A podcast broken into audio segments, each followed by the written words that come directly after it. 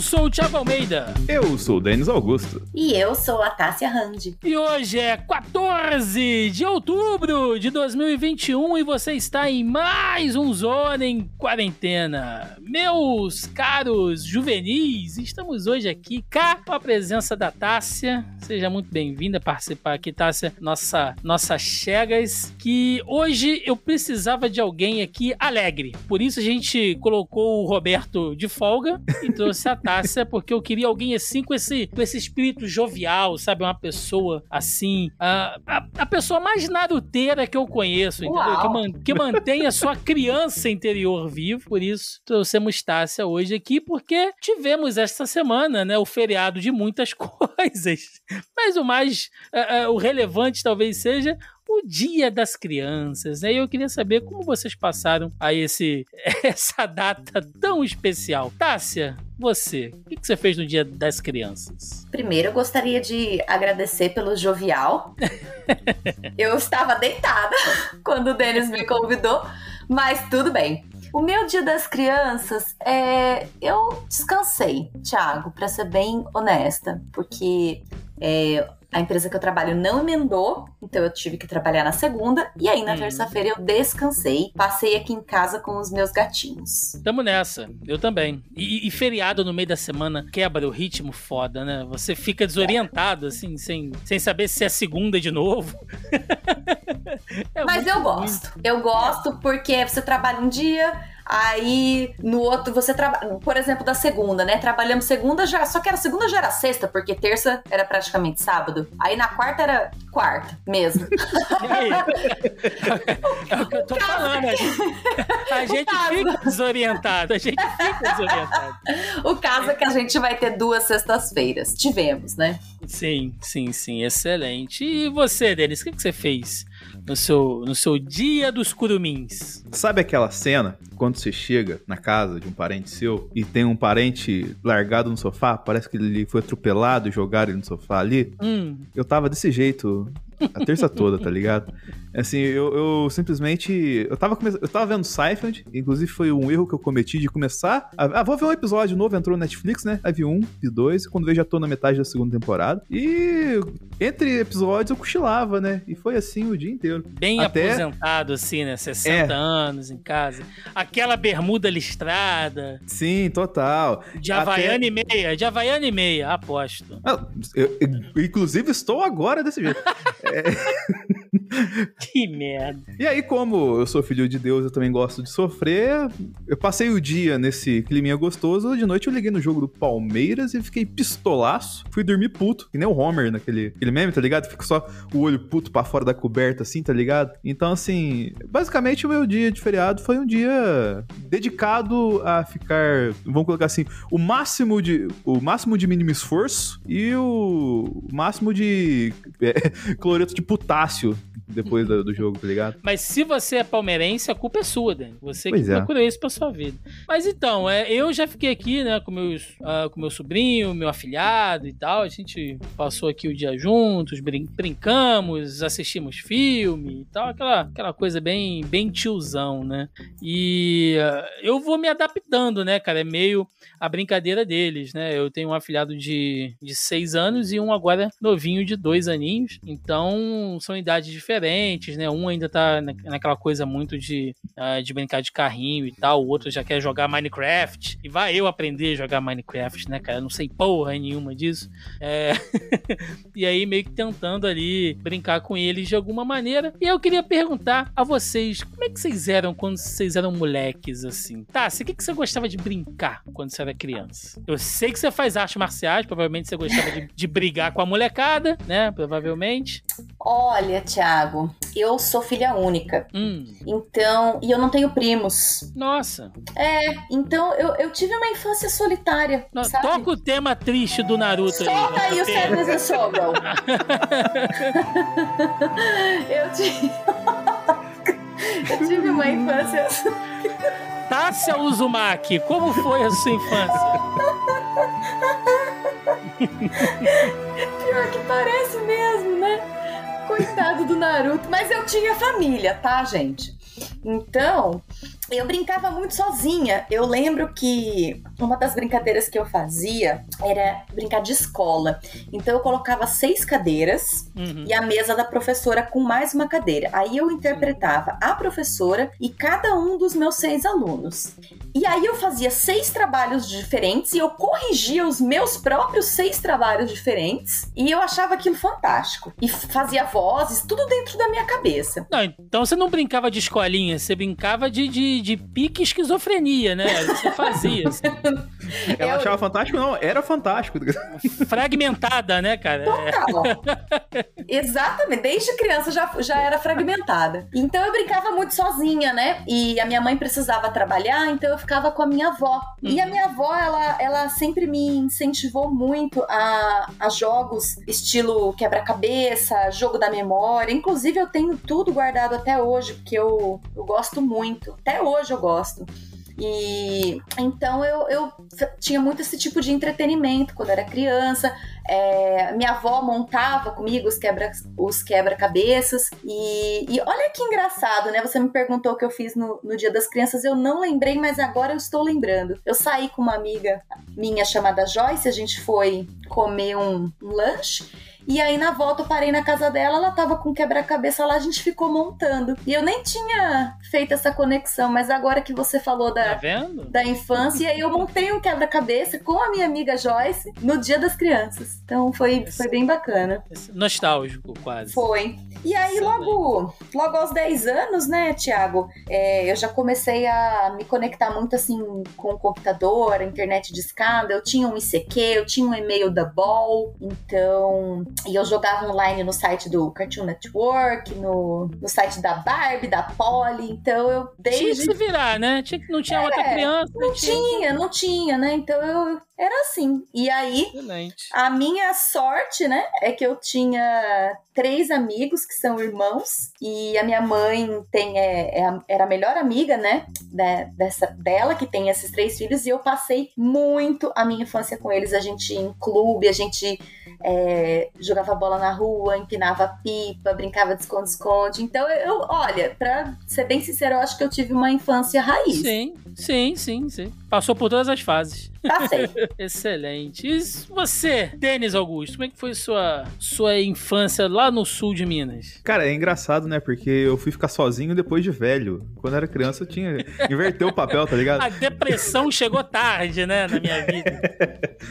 então, assim, cara, criança é... tinha galera que brincava na rua e tal, assim. Eu sempre fui um cara meio caseiro também, tá ligado? Mas não ficava, tipo, todo o tempo assim. Eu não gostava, por exemplo, de bola de gude e soltar pipa, tá ligado? Mas jogar bola eu jogava na rua, por exemplo. Então, assim, essas brincadeiras, arrebentar o dedão na, na, na, calçada, na rua, assim, jogando bola, era comum e tal. E eu gostava muito de brincar de bonequinho, tá ligado? Eu tinha uns, uhum. um, um, punhado daqueles bonequinhos, tipo do Cavaleiro do Zodíaco, Sim. do Churato, tá ligado? E eu brincava demais com esse negócio. Eu inventava torneios, tipo os do Dragon Ball, tá ligado? Eles ficar se batendo e tudo mais, batia os bonecos um no outro. Era maravilhoso. Dava altos é, golpes do Indomarco, losango aberto e invertido. Tipo, essas brincadeiras, tudo assim, eu fazia muito tal, assim.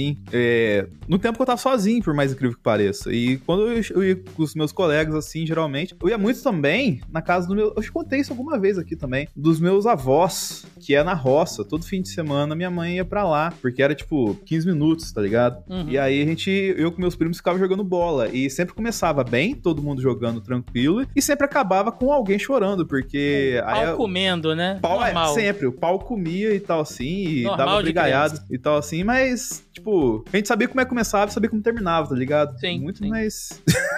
é, é, eu, eu tive bem semelhante, porque eu acho que aqui no Zona em Quarentena eu nunca falei, mas quando a gente já gravou lá no, no Zoneando, a gente falou de infância e tal, acho que eu já citei isso algumas vezes. É, diferença da. da é, diferente da Tássia, né, que era a, a, a The Chosen One da família dela, né, a única ali, a escolhida, é, a minha avó materna teve 24 filhos. Ô, louco. Era muito Então- primo, hein? Era muito primo, assim. Dava pra fazer dois times de futebol fácil, né? E os meus pais são os caçulas das suas famílias. Então, teoricamente, eu era o primo mais novinho, assim, né? Então, eu, sei lá, quando eu tinha meus 8, 10 anos, eu, eu tinha primo da minha idade, tinha primo já de 15, primo já de 18, que já saía, já levava, tipo, na praça, assim, pra, sei lá, tomar um sorvete enquanto tava de, de, de saidinha com alguma menina ou com, né, algum namoradinho e tal. E tava eu lá de bucha, né, o Thiago gordinho lá atrapalhando, enchendo o saco. Mas eu também tive essa infância no interior, né, brinquei muito de bonequinho. Minha mãe trabalhava numa loja de lá, numa loja, numa fábrica de látex. E nessa fábrica eles faziam bonecos. Então, todo dia ela chegava em casa com bolsas e bolsas de bonecos da Hanna-Barbera, Smurf, Turma da Mônica, tudo, tudo, tudo assim que era top na época tinha. Eles faziam um boneco lá na, na- nessa fábrica, ela trazia pra eu poder brincar em casa e tal. E brincava com os meus primos, ou seja, durante o dia, né, eu, que eu ficava na casa da minha avó, para os meus pais ah, trabalharem, né, e brincava lá aquele, aquela molecada toda assim num, num quintalzão que ela tinha, um, um ribeirão, né, que na época ainda era limpo, a gente podia entrar, tomava banho. Nossa, foi, era, era, era muito bom, cara. Todas essas brincadeiras, né? Pique-pega, pique-esconde, polícia ladrão, tudo isso eu brinquei. A gente rolava o morro, se machucava, mas era bom. E aí, quando chegava em casa à noite, eu ia brincar com meus bonecos, né? Mais tarde ia jogar meus, meus videogames, enfim. É, Acho que tivemos infâncias saudáveis, né? Fazendo um, um retrospecto aqui.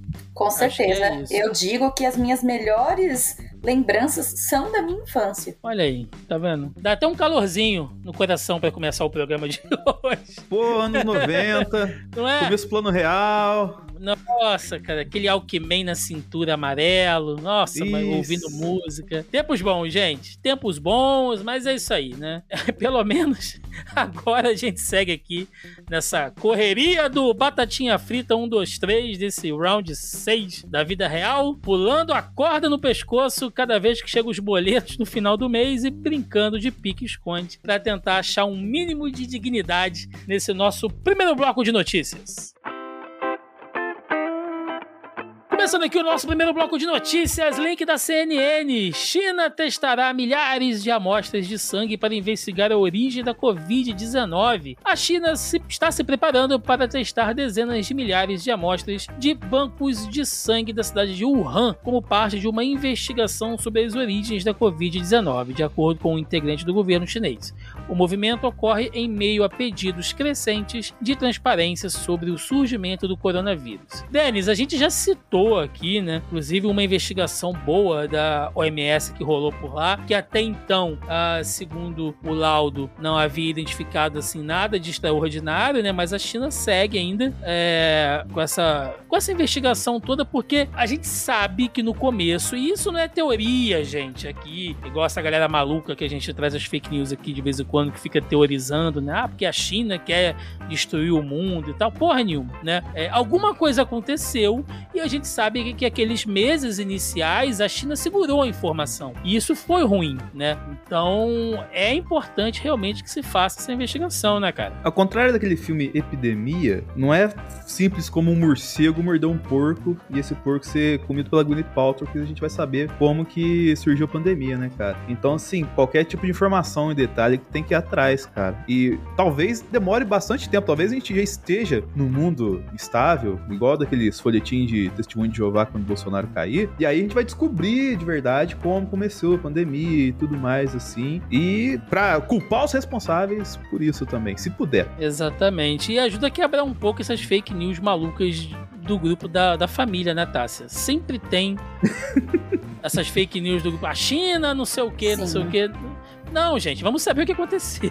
É, o pessoal vai. Mas assim, é, Thiago, quem acredita em fake news vai continuar acreditando. Não adianta É provarem verdade. qual foi a causa raiz da pandemia, do vírus da Covid, porque a gente sabe que o vírus da Covid ele já existia, o SARS-CoV, né? Uhum. Então, é, esse pessoal maluco que acredita que a China fez em laboratório o vírus, espalhou pelo mundo, ah, eles vão continuar acreditando, sabe? É verdade. Link aqui de economia do UOL. Pobreza no mundo deve cair em 2021, mas segue muito acima do projetado antes da pandemia, diz o FMI. A crise provocada pela pandemia de Covid-19 vai deixar uma marca duradoura nas finanças dos governos, na desigualdade, na pobreza e no PIB de muitos países, diz o FMI, né, o nosso consagrado Fundo Monetário Internacional, em um relatório divulgado aí no dia 13 em Washington. Segundo o monitor fiscal, o documento que revisa o estado das finanças públicas ao redor do mundo, apesar de projeções de declínio na pobreza e na dívida pública neste ano em comparação a 2020, os níveis ainda permanecerão bem acima do que era esperado antes da crise. Ô, Bom, Thiago, antes de você ler a próxima ah. notícia, ah. eu me lembrei agora de uma coisa que eu lembro que nos anos 90 também, né, voltando ao tema de criança rapidinho, que tinha aquele comercial Fora FHC e o FMI. É, bem lembrado. Mas é, é, isso, né? A gente já sabia, né, que era lógico que haveria impactos, né, na economia, isso no mundo todo, né, nível global, e que quem se preparasse melhor, né, quem, quem tomasse as medidas necessárias, enfim, né, todo, uh, toda aquela situação, poderia sair dessa situação mais rápido, né, como foi uh, com a compra lá dos, dos países, né, que adquiriram é, vacinas e antecipação e tal. Mas, cara, é triste, sabe? Eu vejo coisas. É só ver os índices de fome no nosso país agora. Tem gente passando fome de novo, tá?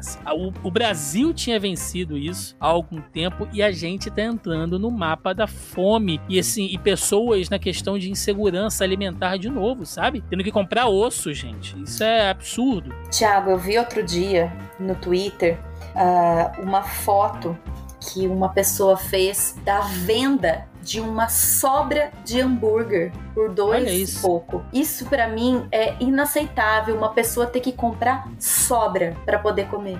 É, é nossa, é bate até uma coisa ruim, assim. Seguindo aqui, link de notícias do UOL. Índia pede para G20 revogar patentes de vacina contra Covid. O governo indiano pediu nesta terça-feira, dia 12, que o G20 renuncie aos direitos de propriedade intelectual dos imunizantes anti-Covid por razões humanitárias para garantir acesso igual às vacinas. A declaração foi dada pelo ministro do Comércio da Índia, Piyush Goyal, durante intervenção no G20 em Sorrento, na Itália de acordo com o jornal Hindustan Times. É, a gente já falou isso aqui algumas vezes, né, Denis? O Roberto mesmo é um cara que defende muito essa, essa bandeira aí. A gente sabe o quão importante é quebrar essas patentes do, de, de remédios e vacinas, enfim, que, que envolvam a Covid. A gente sabe o mercado de farmácia não é nada. É, é um mercado como qualquer outro, né? E enfim, é, não tá aí para atender causas humanitárias, mas a gente tá no momento de pandemia e por conta disso é, é, é importante é, manter isso em mente. Lembrando, né, que quando tivemos é, aquela votação, né, envolvendo países ali, uh, um grupo ao qual o Brasil faz parte também sobre a quebra de dessas, dessas patentes, dois países foram contra apenas, né? Estados Unidos e o Brasil, na época do Trump. O que surpreende um total de zero pessoas, né, Denis? Então, aí eu lembro disso. E eu não coloquei na pauta, mas teve essa semana também que o Tedros, nosso querido Tedros, Thiago. Tedros Adanon de shortinho. É, ele. Você já conhece, Tassi, esse vídeo? Não conheço, gente. No depois a gente te apresenta, é. a gente te apresenta depois. É, mas okay. o nosso querido Tedros, ele falou que doses de reforço da vacina são imorais e injustas, porque, resumidamente, ele falou que não adianta nada, galera, reforçar a vacina em todo mundo se tem um continente inteiro que não tem capacidade de vacinação e fabricação de vacina para dar pro seu povo, logicamente se referindo ao continente africano, né, cara? Então, assim, isso tudo engloba também a questão da Índia, passando por o, o densidade populacional bizarra que tem lá, e totalmente a questão da, da África do Sahel ali, que a gente já falou algumas vezes aqui. Então, não adianta você querer imunizar quem pode ser imunizado porque, por questões financeiras, se esquecer que tem um mundo inteiro lá fora que tá com vírus e que, ah, mas eu tô guardando meu povo, eles que se lasquem. Enquanto eles estão se lascando, estão gerando novas variantes lá, cientificamente falando. Logicamente, eu ainda não tô falando da questão ética e moral, que é uma filha da putice sem tamanho. Mas cientificamente falando, não faz nem sentido você fazer isso. E é exatamente o que todo mundo tá fazendo, né, Thiago? Sim, e a gente sabe que não pode esperar também a boa vontade humanitária é, dessas big techs do, do, da área, né, do setor de medicamentos, né? Porém, a gente torce para que os nossos governantes, né? E quando eu digo nossos aí, eu, eu incluo é, as nações como um todo, é, pensem nisso, né, cara? Ao menos assim, se não for para quebrar essas, essas patentes, que facilitem aí cada vez mais é, os tratamentos aí. E felizmente, pelo menos aqui no Brasil, por enquanto a gente ainda tem o SUS, né, Tássia? Que ajuda, né? Por enquanto. A gente não sabe, tem mais um tempinho de governo Bolsonaro aí, vai que, né? Ai, não, gente. Viva o SUS e defendam o SUS. Isso aí. Link de notícias do UOL. Taxas de vacinação contra a Covid nos Estados Unidos aumentam. Casos e mortes recuam. As Ah, taxas vá. de vacinação contra a Covid-19 nos Estados Unidos aumentaram em mais de 20 pontos percentuais depois que várias entidades adotaram exigências de vacinas e os números de casos e mortes pelo coronavírus diminuíram, disseram funcionários do governo norte-americano nesta quarta-feira. O coordenador da resposta à Covid-19 da Casa Branca, Jeff Zients, disse a repórteres que 77% dos norte-americanos elegíveis haviam recebido pelo menos uma dose de vacina. Então, você sabe que eu faço parte, que eu tô infiltrado nos grupos bolsonaristas do QAnon, né? Eu não tenho Brasileiro. saúde pra isso. E, Nossa, eu me divirto, eu tô numa loucura. E outro dia, eles compartilharam é, um, um- um post dizendo alguma coisa tipo. É, jornal é, tenta associar que número de vacinados está relacionado com o número de queda de mortes por Covid. Eu, porra, é lógico que tá. não, não tá tentando, não, gente. Ah, Se não. você vacina, é isso que acontece, desgraçado. Pelo amor de Deus. Ai, cara, eu, eu, eu não sei mais o que eu falo dessa galera, não. Pelo amor de Deus. É, E ainda sobre os Estados Unidos, link do Poder 360. Estados Unidos vão aceitar turistas vacinados com Coronavac. Os Estados Unidos aceitarão a entrada de visitantes internacionais vacinados contra a Covid-19 com imunizantes aprovados pela OMS ou pela FDA. Seis vacinas autorizadas aprovadas pelo FDA ou listadas para uso emergencial pela OMS atenderão aos critérios para viagens aos Estados Unidos, afirmou um porta-voz do Centro para Controle de Prevenção de Doenças, a Reuters. A decisão inclui a vacina Coronavac produzida no Brasil pelo Instituto Butantan em parceria com o laboratório chinês Sinovac. Então é isso aí, Tássia. Você já pode fazer aquela viagem pra Disney, né? Pra conhecer lá o, o parque lá do Star Wars e tal. Se você já tiver vacinada com a Coronavac. Eu fui Coronavac, já tô com as duas doses, só vai faltar o dinheiro agora, né, Thiago? O dólar a 60 reais, né, cara? Isso, então. Tá É fazer um consórcio, né, pra, pra ir ver. Nossa senhora. Ai. Isso é anos 90, cara. Consórcio é foda. Fal- Fazer um Mas, ó, carnê. gente, falando. É, um carnê. Aquele monte de papelzinho, né? Cheio de boleto. Link do Correio Brasiliense. Brasil supera a marca de 100 milhões com imunização completa. Com quase 50% da população brasileira com o esquema de imunização completo, profissionais de saúde avaliam que ainda não é o momento de relaxar com medidas de proteção. Pandemia do novo coronavírus matou mais de 601 mil pessoas no país. Então é isso, gente. Ultrapassamos aí o número de 100 milhões né, de imunizados, o que é um ótimo número, levando em consideração aí que o Brasil até as últimas, as, as últimas marcas né, tinha ali 212 milhões de pessoas, mais ou menos. Eu não sei porque nós não tivemos a realização do último censo, porque a princípio não é, é prioridade será? para o governo, né, cara? Separar dinheiro para fazer o censo.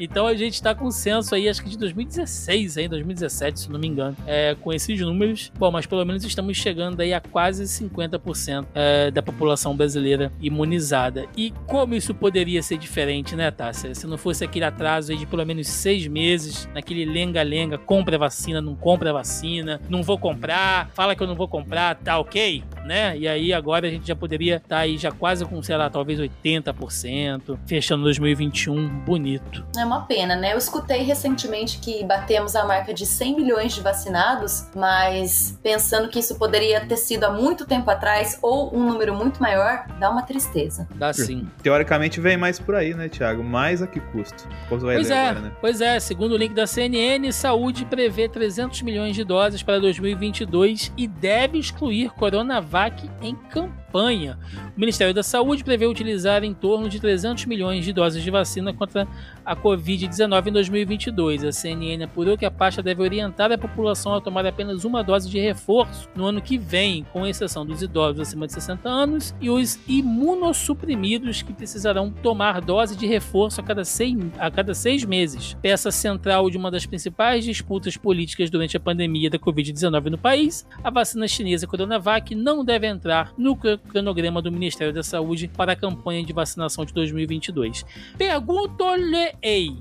Teremos em 2022 o quê? Campanha, né, eleitoral ali para presidente. Dória deve chegar em 2022 ou pelo menos algum candidato ali apoiado por ele. E a gente sabe que o, a, a toda a produção e a campanha da Coronavac, por mais que né, tenhamos que dar todos os louros aqui ao nosso corpo científico do Instituto Butantan, também não podemos negar que, seja por politicagem ou não, o governo de São Paulo é, foi fundamental né, para começar o processo de vacinação. Então, isso a gente também não pode negar. Vocês acham que deixar a Coronavac de fora, que o, que o, se o Ministério da Saúde deixar né, a vacina do Dória, entre aspas, de fora do cronograma de 2022 é algo programado? Cara, assim, é, teoricamente, é, eles estão fazendo algo certo por linhas tortas, porque a maioria do Brasil tomou Coronavac, né? Porque era que tinha no, uhum. no momento que ninguém tinha nada para oferecer pra gente. E uma dose de reforço de outra vacina faz todo sentido. Mas no meu caso, por exemplo, eu vou me fuder, porque eu tomei a primeira da Pfizer, a segunda vai ser da Pfizer também. O reforço, provavelmente, como diz,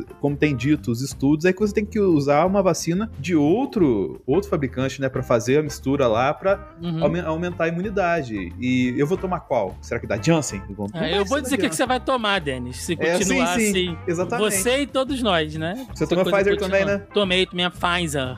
Tomei, e, o seu, Tássia? Eu tomei Coronavac, as duas, e curiosamente o meu avô também tomou duas Coronavac e ele já tomou reforço, terceira dose, ah, mas foi Coronavac também. Isso que Eita. foi o mais maluco, porque teoricamente deveria ser a Pfizer, né? Ou a uhum. Fiocruz, porque Sim. é o imunizante diferente, como o Denis acabou de falar. Mas não, foi Coronavac também. Agora, não sei como vai ser, né? É. Ainda mais entrando essa, essa ideia de retirar ela, né? Às vezes poderia ser um benefício para quem já tomou as outras vacinas aí, a Pfizer, enfim. Pois é. É. Cara, e a vacina de produção nacional, meu Deus do céu.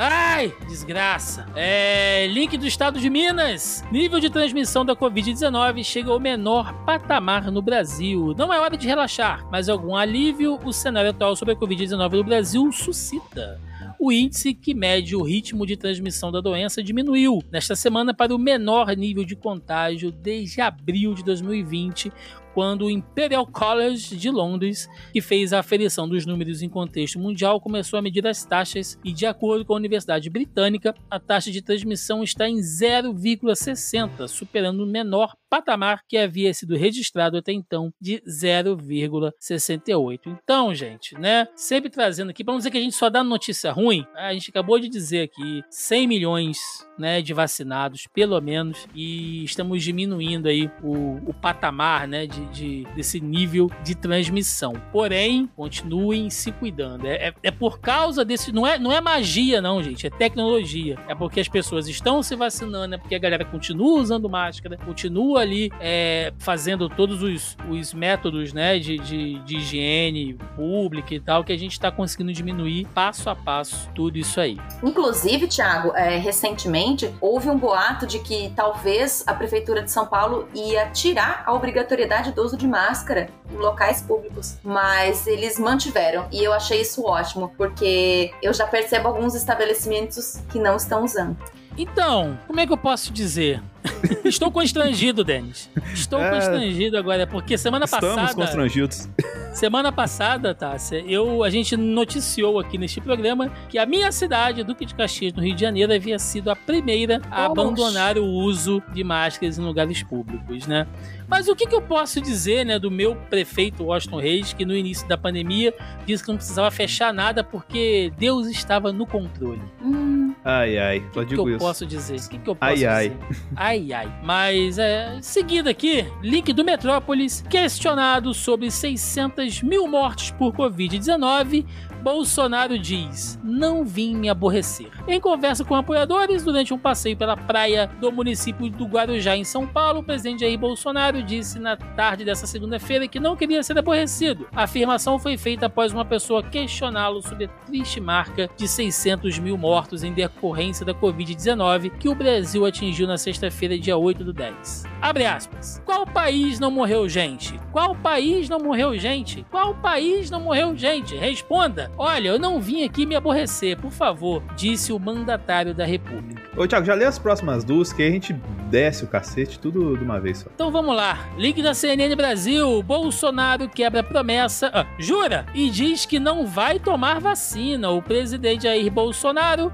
disse nesta quarta-feira, dia 13, que decidiu não tomar mais a vacina contra a Covid-19. Com isso, ele quebra a promessa de ser o último brasileiro vacinado. E por fim, link aqui do O Povo. Sem comprovante de vacina, Bolsonaro se revolta após ser barrado no jogo do Santos. Passando o feriado no litoral paulista, o presidente Jair Bolsonaro apareceu em um vídeo neste domingo, dia 10, alegando que foi impedido de assistir o jogo do Santos por não estar vacinado. O pronunciamento do presidente foi feito em diálogo com apoiadores enquanto falava contra o passaporte da vacina contra a Covid-19 que busca restringir o acesso a determinados locais de pessoas não imunizadas. Abre aspas pro excrementíssimo. Por que isso? Eu tenho mais anticorpos de que quem tomou a vacina, questionou o chefe do Planalto em tom de indignação. Olha, essa sequência de notícias aqui do nosso excrementíssimo Bolsonaro, é. Aí você vê, né, cara, o país, 600 mil mortes. Você vai perguntar pro cara, ele fala assim: ah, eu não quero me aborrecer, não. Tipo, cara, você. Velho, você só é a posição executiva mais alta no Brasil, caralho. Se, se não é para você que as pessoas vão perguntar isso, se você não quer ser questionado sobre isso, lembrando que o Bolsonaro só ficou também lá para assistir o jogo do Santos porque ele prolongou o feriadão dele, né? O Brasil tá calmo, o Brasil tá tranquilo, não tá acontecendo nada, não tem gente morrendo, não tem gente passando fome, entendeu? Não tem gente nem conseguindo comprar gás para poder cozinhar. Quem, quem pode comprar comida não pode comprar o gás, né? Então, assim, tá tudo tranquilo, combustível, violência, fome, tá tudo de boa. O cara resolveu, né, prolongar ali o feriadão dele no litoral e ainda não quer que as pessoas incomodem ele perguntando sobre 600 mil mortes. O que dizer, Tássia? Esse cara é um rato, esse cara é um arrombado. Só de você falar essas notícias eu já fico alterada aqui. É, é, que nem o pessoal falou, né? Foi para Nova York e ficou um rato, porque comeu na rua e disseminou doença. E tá fazendo a mesma coisa aqui. Bolsonaro cosplay de rato, tá certo. Lixo. Mas, ô, ô Thiago, rapidinho, uma reflexão que eu vi no Twitter. É, ele fala tanto que não, não, tomou vacina e tudo mais assim, e colocou o cartão de vacina dele sob sigilo de 100 anos. Ele tomou vacina assim, não tomou, cara? Tomou, cara. Lógico que tomou. Lógico que tomou. Ele é grupo de risco, Denis, ah, por conta da cirurgia que ele fez de um câncer, não, não me lembro se é no intestino, no estômago, e aí teve, é. rolou a fakeada e etc. Então, a pessoa que ela é grupo de risco, com certeza vai tomar vacina, mas ele precisa sustentar o discurso de bosta dele. Exatamente. Bolsonaro é grupo de risco e um risco pra gente. Então, com certeza, ele já tomou a vacina. Vamos falar de CPI, gente? Negócio, mutreta, negócio, negócio, bufunfa. Não teve pronunciamento aí essa semana, né? não teve depoimento, mas temos notícias. Link do UOL, Randolph diz entender temor de senadores em relações a Braga Neto. O senador, Randolph, é um o senador Randolph Rodrigues comentou em entrevistas à Globo News nesta terça-feira, dia 12, as discussões sobre a convocação de Walter Braga Neto entre os membros da CPI. Eu adoraria ouvir Braga Neto na CPI, mas entendo o temor que alguns colegas tiveram, afirmou ele. Lembrando, né, gente, que o Braga Neto deu, fez aquela, aquela carta dando uma ameaçada, né, aí durante aquele movimento. Que agora, né, depois do 7 de setembro, que foi um, um balde de água fria, né, nos movimentos golpistas, é, naquela época até então, o Braga Neto havia feito aquela, aquela cartinha, né? Todo ameaçando, né? Aquela coisa de, ó,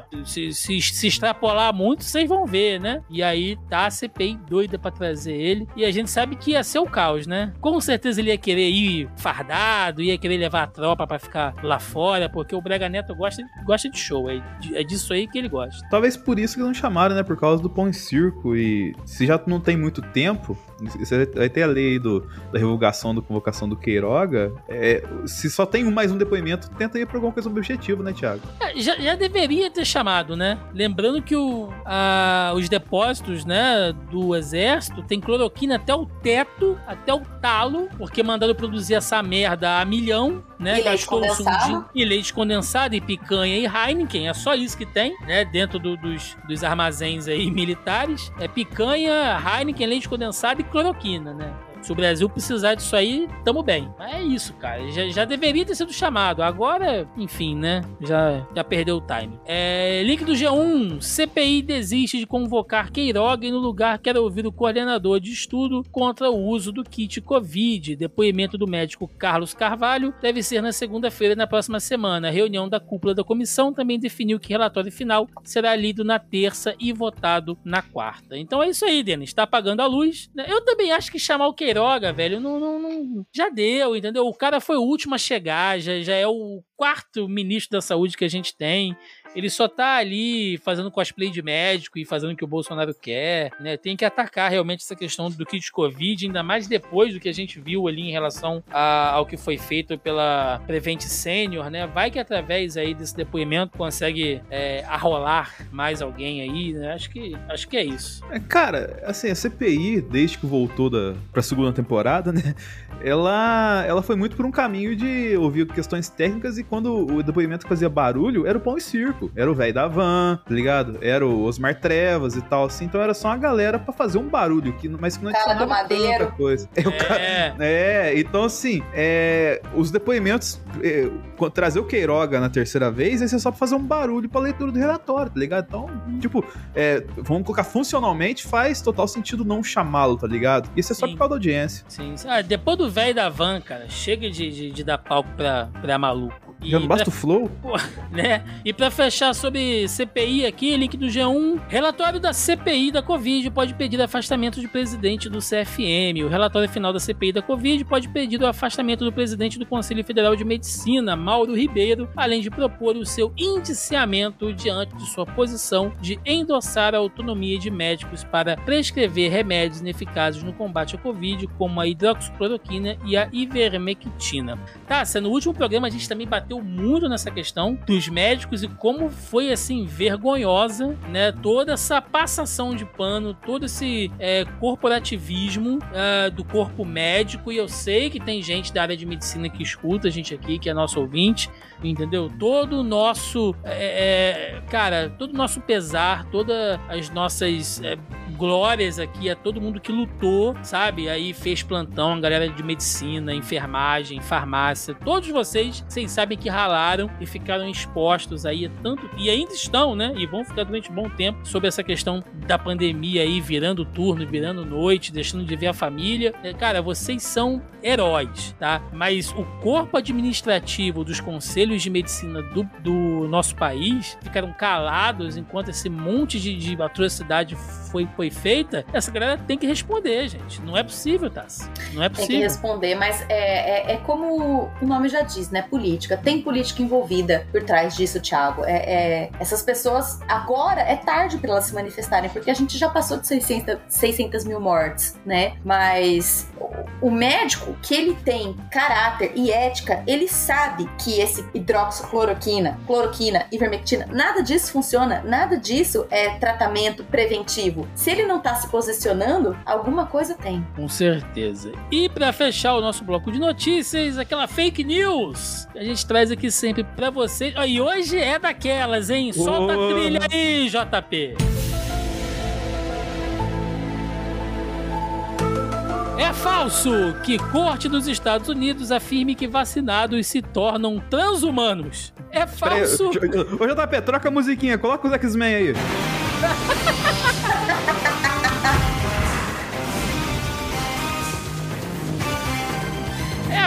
falso o vídeo que circula em plataformas como TikTok, Facebook e Telegram, em que um homem afirma que, segundo um documento da Suprema Corte dos Estados Unidos, as pessoas que se imunizaram com vacina de RNA mensageiro sofrem alteração do DNA e tornam-se transhumanas e passam a ser considerados bens patenteados do governo.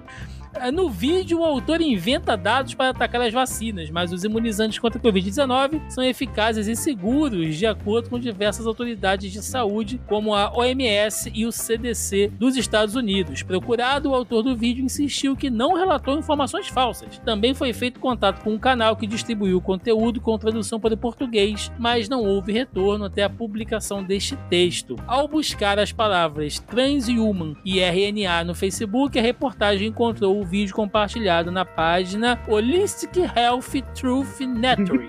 em português, saúde holística por meio da natureza. Então é. Agora você vê, cara, quer dizer que, que estamos virando X-Men, Denis. Qual é o seu qual é o seu superpoder, Denis? Ah, eu sou que nem o fera. Eu de, determinada coisa acontece, eu fico gigante. O problema é que eu não consigo voltar mais porque eu fico gigante comendo. É... E você, Tássia, que superpoder você ganhou com a vacina? Olha, Thiago, eu acho que eu ganhei paz de espírito. Nossa, me passa um pouco, porque eu, eu só ganhei passar raiva toda semana aqui. É porque você lê a notícia do Bineiro. Se você não lê, você ia ter paz de espírito. eu me odeio. Começando agora aqui o nosso bloco de debate, e essa semana eu queria falar com vocês sobre política, né? Porque. Aproveitar que o Roberto tá longe, né? Aproveitar que o Roberto tá longe e tal. Mas assim, por mais que não seja diretamente voltado à pandemia, gente, a questão política, logicamente, ela é muito importante. E a gente espera, né, que o nosso próximo governante, né, se todos os deuses do multiverso forem bons, né, o excrementíssimo Bolsonaro, é, que agora eu vou chamar de cosplay de rato, aí em homenagem à Vai sumir desse país, né? De preferência preso. Mas a gente espera que o nosso próximo governante é, tenha muito empenho em resolver todas essas mazelas aí uh, que aconteceram durante a, a, gestão do Bolsonaro na pandemia. E aí eu queria pegar um case que rolou essa semana, gente, que é só para ilustrar, tá? A, a intenção aqui não é defender ninguém, não é levantar o ponto se fulano tá certo, se fulano tá errado, não é isso. só quero levantar aqui pra gente ter um case e partir uma discussão discussão a partir disso, que é a, a, treta que tá rolando, né, entre o Ciro, a Dilma, o Lula, né, que o Ciro ele deu ali a entrevista pra Veja, não foi, Denis? Acho que foi pra Veja, se eu não me engano, onde ele falou que ele teria ali provas, né, certeza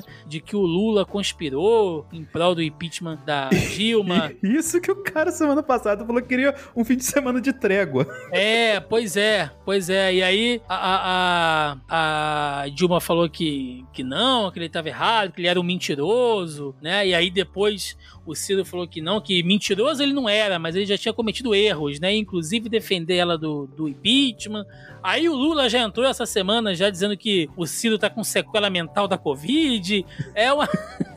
o negócio tá uma treta, gente. Tá uma treta danada, assim. E logicamente, né, que a galera, que é a militância ali, Lula, Ciro, Dilma e tal, tem brigado bastante, é, dizendo que quem seria, talvez, né, o nome forte de esquerda, ou que, uh, enfim, né, questão lá de terceira via e tal. É uma discussão é, é, que, enfim, a gente vai levar isso até 2022. E aí, pensando nisso, e acontece também do outro lado, né? Se a gente for pensar aqui do, entre, entre a direita, né? Dentro do PSDB tá uma briga danada para saber quem vai vir pela, pela legenda, né? Do, do, do, lá do PSDB, se vai ser o Dória ou se vai ser o, o, o Leite. Ah, vai ter talvez essa junção aí do PSL e do Né? Para fazer essa, esse super bloco de direita, trazendo um outro candidato que eles já falaram que não vai ser o Bolsonaro. Então, sabe, tá começando uma movimentação muito, muito grande aí para o quadro de 2022. E aí, nesse bloco nosso de debate, que pode não ser um, um debate, né, e sim mais uma exposição de ideias, eu queria perguntar a vocês, né, se a gente for colocar isso numa, numa pirâmide, né, quais são os pontos mais importantes que vocês, né, vocês individualmente levam e vão levar, né, na hora de escolher seus candidatos, né? É plano de governo, é partido político, é ideologia, é padrão moral, né? É, qual, qual é ali, né, a escala, né, de, de, de prioridades na hora de escolher o seu candidato? Tássia, você que é uma pessoa que está sempre empenhada e sempre nas discussões, como é que você vai escolher seu candidato para 2022? Baseado em quê? Quais são os critérios? Tiago, eu preciso ser honesta. Eu tenho sim um partido favorito que uhum. eu sempre voto. Mas para mim, o que importa hoje é tirar o biruliro do poder. Eu voto em qualquer candidato, mas eu levo em consideração, dentre várias possibilidades de escolha, aqueles que pensam em políticas públicas, né, principalmente voltada para as pessoas mais necessitadas. Uhum. É, como você mencionou agora há pouco aqui no podcast, nós estamos voltando para o mapa da fome, então isso é, é, algo que eu valorizo muito. As pessoas elas precisam ter uma vida digna, elas precisam ter o mínimo, comida, casa, água, né? Então isso é uma coisa que pesa muito para mim, porque eu que estou numa posição privilegiada, onde eu tenho tudo isso, tenho emprego, eu preciso pensar no outro. Então, isso para mim é o principal, é, é políticas públicas para as pessoas que precisam e diante do cenário que a gente vive hoje de pandemia, saúde. Exatamente. Lembrando também, né, Tássia, que uh, a gente, todo mundo tem seus, seus candidatos, né, e você falou que é importante tirar, né, o Bolsonaro de todo jeito, mas assim, se a pessoa não quer ficar numa, numa escolha difícil, né, como diria aquele célebre editorial e em um possível segundo turno, então que ela brigue também, né, pelo seu candidato é, quando tiverem todos ali, né, não, não, não, não precisa votar tipo, ah, tô votando aqui, mas eu, eu sei que não vai dar em nada, né, e a gente viu o que aconteceu, Isso. né, a gente teve um um número de isenção de votos é, no segundo turno de 2018 e daria quase para eleger um outro candidato, né? E a gente sabe que isso não pode acontecer de novo. Exatamente, Thiago. Então, é engraçado, né? Como algumas pessoas que estão arrependidas no voto no Bineiro. Todo mundo votou na Moeda, que coisa, né? Então, Era pra Moedo tá aí. Então, se você votou na Moeda e acredita nele, defenda. Ué, eu não defendo, mas se você quer defender, defenda. Se o Roberto tivesse aqui, você já sabe. Pau na sua oi, cabeça. Oi, ah, né? ah, é. ah, é, ah, sim. E você, Denis? A, além de ser do Partido Novo, qual outro critério você leva em consideração para fazer? Ah, isso? tem que ser liberal na economia e conservador nos costumes. Né? Deus me livre, eu vou sair daqui, hein? É, mas voltando à parte séria do rolê e tal, assim, já falei várias vezes o quanto eu errei. O Roberto me lembra isso a cada segundo da existência dele. É, mas, cara, quando eu avaliei, assim, quando eu parei pensar no, em candidatos, assim, nas eleições passadas, tinha, além dos lados que a Tássia falou, de verdade, que eu sempre pensei, uma coisa que eu sempre levava em questão é, é a sustenta, sustentabilidade, até enrolei pra falar aqui, e questão de meio ambiente, qual é a política nesse sentido que o candidato tem, quais questões ligadas a uma economia mais sustentável, visando um futuro pro, uh, pro país, um projeto de, de futuro de que extrapole os quatro anos anos, tá ligado? De deixar legado, sempre tento focar nesse lado. Então, assim, geralmente eu, eu tendia a votar a partidos que tinham essa questão ecológica muito mais é, planejadas e delineadas no seu plano de governo, saca? Então, assim, é, obviamente, meus candidatos, sempre quando eu votava, dava um, dois, no máximo 5% de votos, assim, mas. E no segundo eu fazia a cagada de anular, que não foi só por causa do Bolsonaro, eu fiz o contrário. Então, assim, é, eu sempre levava pra esse ponto, entendeu? E, mas a gente, às vezes, tipo, a gente tem que. É, é a imaturidade, né, Thiago, que a gente tem. E a gente não para pensar no que pode acontecer e tal. Eu fiz no, em 2018 o que eu tinha feito em 2014, o que eu tinha feito em 2010. E as consequências, assim, tipo, apesar de não serem tanto o que eu pensava na época, era uma coisa. Ah, eu consigo conviver com isso, tá ligado? E talvez eu pensei que conseguisse conviver com a situação atual e me ferrei também. Sim. É, bom, eu, eu tenho uma, uma ordem, né, de, de de coisas que até então, né, se as eleições fossem hoje, é, tem algumas coisas assim que eu levaria muito em consideração. Assim como a Tássia disse, eu também penso na questão das políticas públicas, cara. Principalmente no sentido de assistencialismo, sabe? Essa coisa de estado mínimo e tal. A pandemia veio para quebrar esse discurso de uma maneira louca, assim, né? Eu sei que tem a galera aí que é mais liberal, que tá ouvindo a gente aqui, né? Que, enfim, mas, gente, não tem como, não tem como, por enquanto, o Brasil passar por um processo de diminuição de poder e influência do Estado. Basta ver de novo, pessoas estão passando fome. O que seria da gente sem um SUS, sabe? Por mais que tenha sido safada essa, é, é, essa, esse auxílio que o governo deu naqueles seis meses iniciais de pandemia, aquilo onde estava tudo fechando, onde a gente não sabia direito como lidar com isso, aquilo foi fundamental para as pessoas não morrerem de fome, cara. Então, existe uma galera que depende muito do poder e da força do Estado ainda. Então, a gente não pode pensar essa coisa, sabe, de Estado mínimo tal, e, e nada disso. Tem que ter política de assistencialismo mesmo, de atendimento público, de saúde, de, de, de segurança, de educação, velho. A gente está passando por uma reforma do ensino médio aí que, nossa, eu não sei nem o que pensar disso agora, sabe? Coisas que vão afetar a gente daqui para frente. Então é preciso, e principalmente depois que essa pandemia passar, vai ter uma galera que vai amargar as causas e os efeitos disso durante um bom tempo. Então, né, é, é, é, tem, tem muito a ser dito em relação a isso. Tiago, não dá para defender candidato que fala em kit gay na escola, né? Não, Gente, pelo, pelo, amor, amor de Deus. Deus. Não, não, sem, sem, sem sombra de dúvida.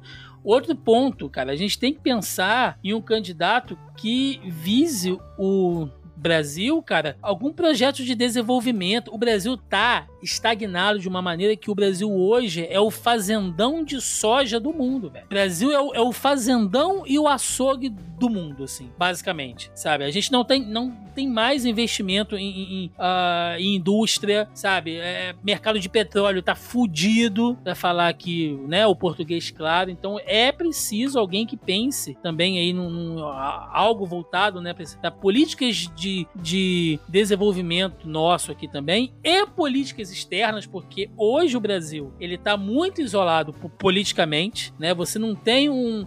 Gente, hoje, hoje, no dia que a gente tá gravando, saiu a notícia que 63 congressistas norte-americanos mandaram uma carta pro Biden pedindo que o Brasil não, não, não seja incluso como um dos países membros parceiros da OTAN. É o nível que a gente tá chegando, sabe? O Brasil hoje é visto como um país de infectados. Párea. E não é um párea. Aquilo que o, que o Ernesto Araújo, chapéu de alumínio falou, né? É, se taxam a gente como um párea, então que sejamos um párea, aconteceu, velho. Então, sabe? É, precisa alguém de, que pense nessas políticas externas. E por fim, sabe, que tá lá na base dos meus critérios, mas que não é algo irrelevante, são os padrões morais, principalmente é, nesse pseudo-conservadorismo, que de conservadorismo não tem nada, né? É só um moralismo maluco e hipócrita. E a questão religiosa que a gente tem que pensar, tem que rever, sabe? Porque é impossível a gente ter um candidato onde é, pessoas como Malafaia né, tenham espaço para falar e, e, fazer indicação e ser porta-voz de alguma coisa, velho. Então. Cara, essa questão religiosa, rapidinho, eu sei que a Tássia também tem uma questão religiosa muito forte, é, mas essa semana teve questão do feriado, onde ele, o Bozo foi hostilizado ao chegar no Santuário Nacional no dia 12. O, o arcebispo lá falou que uma pátria não se faz com arma. Com Tomou uma invertida linda, cara. Tomou então, assim, é, tem a questão de religião religião e religião. Não estou defendendo a mim, apesar de ser a religião em questão do bispo, mas eu vejo muita questão de assim, ah, mas a religião fala isso, tipo, cara, que religião que o Deus vai pregar que você tenha uma arma em casa, tá ligado? Entendeu? Então não faz o menor sentido isso. Ah, eu sou cristão, mas eu tenho um fuzil na minha casa e tal, assim. Ah, mas o bandido tá armado também. Cara, não faz sentido isso, entendeu? O, o, cristão, teoricamente, se, se municia da sua fé e quer buscar sempre a paz. Ele não vai pra guerra armada, literalmente, ligado? A guerra dele é com outras questões ligadas a, a outros pontos que não tangem a guerra física, tá ligado? É uma guerra muito mais espiritual, no caso. Então, assim, é, não- uma coisa não conversa com a outra. Parece bobo a gente falar isso, né, Tiago? Mas, tipo assim, essa questão desse conservadorismo, assim, de associar a cristandade com a questão de se armar belicamente, não faz o menor sentido, cara. Não, velho, não, não faz assim. E só da gente pensar, né, dessa questão de que, ah, mas o, mas o Brasil, é, como eles, né, adoram falar nesse, nesse governo, né, que os defensores adoram falar, que, ah, mas é, é, tem que ter influência, sim, da, da igreja, porque o Brasil é um país majoritariamente cristão e não sei o quê. Mas, gente, a cristandade dentro dela tem diversas ramificações, tanto na igreja católica como na, na, na igreja evangélica, né, e as religiões de matriz africana. Porque até então, quem a minha, disse por isso- exemplo. Exatamente. Quem gosta de dizer que as minorias devem se curvar às maiorias é, né, uma política fascista. E vocês sabem de quem a gente está falando aqui. Então não podemos cair nisso de novo. E a gente já falou bastante no último programa, até com a, a Beatriz aqui, né? De- Exato. justamente nesse ponto. Exato, exato. Um dia a gente vai voltar nessa questão religiosa, mas enfim, né, gente? São, são muitos pontos aí pra gente debater. Quem sabe, né, 2022, se a gente ainda estiver aqui, né, Denis? Será que o Zona em Quarentena vai continuar em 2022? Não É, sabemos. pois é. Né? Vem aí. Bem aí. Entender uma coisinha aqui que eu ficou Ah. no ar, eu não entendi muito bem. O Denis votou na Moedo? Parece que esse podcast é escrito por um roteirista, né, Thiago? Responde, Denis. É. Próximo bloco. Poxa vida, Denis! Eu esperava isso de qualquer um, menos de você. É. Foi um momento Próximo. muito difícil na minha vida. Próximo bloco, JP. E chegamos aqui ao final de mais um Zona em Quarentena, onde neste último bloco a gente traz alguma notícia estranha, bizarra, interessante para tentar fechar, né, num, num nível um pouquinho mais elevado esse programa. E temos aqui o link do UOL. Pandemia faz noiva se casar com o sogro em BH. Ninguém entendeu. que a pandemia trouxe novos hábitos e mudanças para nossas vidas, não há como negar. Mas você já imaginou casar com uma pessoa que você viu apenas uma vez pessoalmente? Foi o que aconteceu com a analista judiciária Paula Souza Brandão, de 40 anos, moradora de BH, que se casou com o próprio sogro, mesmo que apenas por uma questão legal. A situação em comum foi necessária porque o noivo estava morando na Holanda e sem conseguir viajar para o Brasil devido ao fechamento das fronteiras do país, teve que ser representado pelo pai por meio de uma procuração. Então tá aí, cara. Se você estiver fora do país, você passa a procuração pro seu pai casar com a tua noiva. Que coisa constrangedora. Tássia, você conhece o, o pai do seu noivo? Meu sogro tem 91 anos, gente. Preciso falar mais alguma coisa ou já deu pra entender? Mas se precisasse, Tássia, só pra assinar, Não, gente. dá. Pelo amor de Deus. Pelo amor de Deus, Thiago e Denis. Ai, meu Deus do céu. É isso, gente. Vamos chegando aqui ao final de mais um programa. Mas antes disso, antes de ir pros recadinhos finais, senhor Denis Augusto. Pensamento do dia com Denis Augusto. Não vote como um laranja, isso pode voltar pra você mais cedo ou mais tarde. Galvão, Fala, Tino. sentiu? sentiu, né? Sentiu, tá certo. Não temos Roberto II hoje aqui, mas temos a Tássia. Então, Tássia, vou jogar no seu colo agora. Deixa aí pros nossos ouvintes, baseado no programa de hoje. Dicas de amor. Recadinho do coração com o Roberto II. Eu só gostaria de desejar uma ótima semana pra vocês. Essa semana foi semana de Oxum, então que ela cubra todos vocês com muito amor e com muita alegria. Maravilha, maravilha. Este é um programa, tá vendo, Denis? Programa plural nas suas crenças. Exatamente. Isso aí. Como deve ser no Brasil. Então, aquele momento para recadinho, jabás, o que vocês tiverem, senhor Denis Augusto ou Laranja? Exatamente. Assim como a massa laranja que acompanha o Assim Verstappen nas corridas de Fórmula 1. Assim como o Flávio Bolsonaro? Ai, meu Deus. Que grupinho, Ai, ai. Denis. Jesus, a Maria Camilo. Mas enfim, assim como a torcida laranja acompanha o Verstappen nas corridas de Fórmula 1, eu acompanho o Zebra Alta, que é o podcast que eu faço com os meninos falando sobre Fórmula 1. Sim, eu consegui. E também vai lá no analisador, se você está ouvindo do lançamento, faça um convite. Thiago Almeida estará lá também. Tássia, se estiver de bobeira, também pode colar lá no caos que será a live do DC.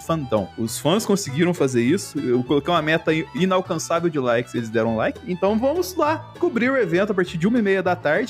Todos os detalhes, assim como o Galvão e Tino fazem nas coberturas da seleção. Tino não, porque o Tino se aposentou. Mas enfim, vamos lá falar de todos os detalhezinhos desse evento da DC, que vai ter trailer do Batman, 300 mil coisas lá de Aquaman. O Thiago tá louco já, porque o uniforme novo do Aquaman saiu lá ele é meio azulado. Então vai lá ver o Thiago surtar com o Aquaman no DC Fandom lá no analisador, youtube.com barra Vader. Já tô molhado. Tássia, minha querida, muito obrigado por você ter aceitado aí no susto. Não deu nem tempo de fazer o cabelo para participar. mas a gente solta o áudio, Denis, que ela mandou pra gente quando você chamou? É, autoriza, Tássia? É, autorizo, né? Já então sol, solta aí, JP, o áudio maravilhoso que a Tássia mandou pra gente quando a gente chamou ela pro podcast. Oh, Denis, agora! Vai ser agora, agora! Eu leio meu cabelo qual que é o tema. Então, muito obrigado por você ter se, se disposto a vir aqui trocar essa, essa ideia conosco. E deixa aí seu recadinho aí, quem quiser te seguir em alguma rede social, o espaço é todo seu, algum jabá, qualquer coisa, manda ver. Muito obrigada pelo convite, gostei muito de participar aqui com vocês. É, para quem gosta de conteúdo cosplay, eu sou cosplayer. É, vocês podem acompanhar minha página no Facebook, que é Tássia Martins Hand Cosplay, ou facebook.com/barra Fragmentácia. Meu arroba no Instagram também é arroba Fragmentasse. E eu tenho um TikTok que eu não mexo muito, mas também é arroba Fragmentasse. Mesmo usuário nas três redes. Muito obrigada. Dependente hum. do futuro desse podcast aqui, se a gente tiver uma, um momento para contar histórias, a gente tem que trazer a Tássia pra contar a história da vida dela aqui, né? Depende. Temos. Depende. Não, não, não, não, vai ser história publicáveis. tá bom. Tá certo. tá certo. Acompanha lá o trabalho da Tássia. Ó, oh, os cosplays da Tássia são maravilhosos. Os de Naruto Vai ver o Kakashi. cosplay dela de Kakashi, só não comentem sobre a capa do livro, mas o restante vocês podem. essa história fica para outro dia. É, essa fica para depois.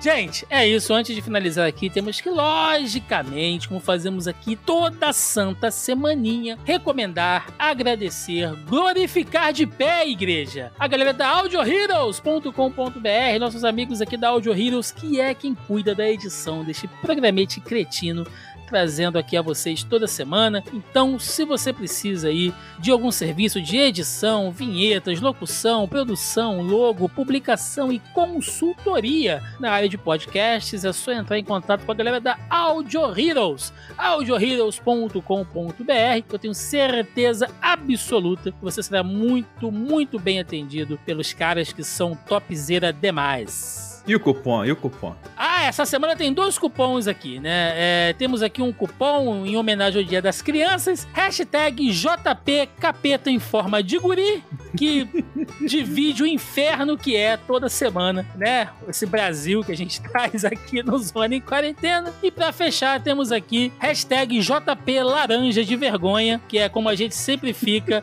quando o Denis revela aí seus vacilos eleitorais. Pois é. gente, é. lembrando então, mais uma vez que você encontra o Zona em Quarentena nos principais agregadores e aplicativos de podcast. Estamos também no Deezer e no Spotify e é claro aqui na nossa casa no zonae.com.br, onde você vai lá na postagem original desse programa e vai ver tudo bonitinho, linkado aqui, todas as notícias que a gente deu, todos os acontecimentos, as redes sociais da Taça aí para quem quiser seguir também. É só ir lá na postagem que vai estar tudo bonitinho para vocês conferirem e checarem as informações. Beleza, gente? Claro, também você encontra o Zona E nas principais redes sociais, Facebook, Instagram, Twitter e no YouTube. É isso, gente. Ficamos por aqui e até o próximo Zona em Quarentena. Valeu!